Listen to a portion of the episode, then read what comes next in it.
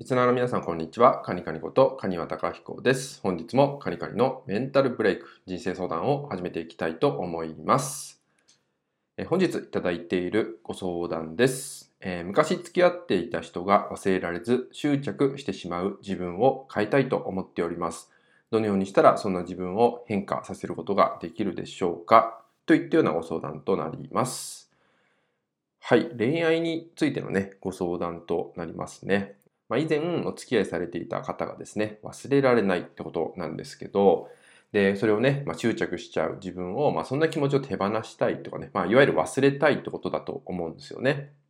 で、こういう人の、えー、手放したいとか忘れたいとか、まあ、そういう思考を生まれなくさせたいとか切り離したいって考えてしまう時って実はなかなか離れていってくれなかったりするわけですよね。えー、むしろ、えー、その逆の気持ちをどんどんこう高まってしまってね、そういう気持ちに支配されて、まあ、襲われてってしまうなんてことも、えー、起きてしまって、まあ、さらに頭を抱えちゃったりとか、まあ、さらにね、え苦しく悩んでしまったりなんてことが、まあ、恋愛ではとても多いんじゃないかなって思うんですよね。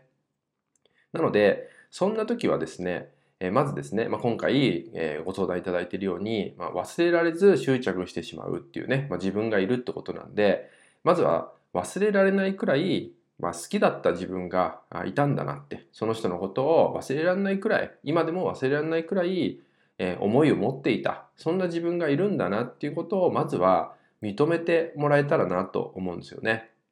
そう。で、それだけ本気になれた自分がいるとかね、それだけ強い思いを持てた自分自身がいるってことなんですよ。なので、まあ、最終的にはちゃんと自分自身にフォーカスを向けられるようにすることで、いろんなことがね、手放していけるんじゃないかなと思うんですよ。どうしても相手ってなっちゃうわけですね。いろんなことを思い出したりとかね、思い出とかたくさんあると思うんで、そういうことがどんどん頭をよぎるんですけど、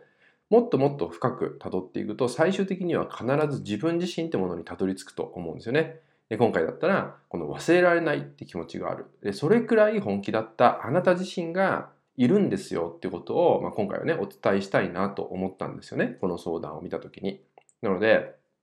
忘れられないくらい好きだった自分が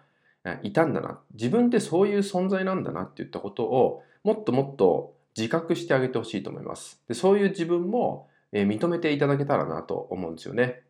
そういうふうに自分に意識を向けてあげることで、おそらくね、えー、次のステップにもね、必ず進めると思うし、もっと自分が分かってくる。もっと自分の自己理解をね、深めていけると思うんで、えー、そういう気持ちを持っていた自分がいるんだっていう自分を自覚をする。認めてあげるってことをもっともっと大切にしていただけたらと思います。はい。それではですね今回の内容は以上になります。最後までご視聴いただきましてありがとうございました。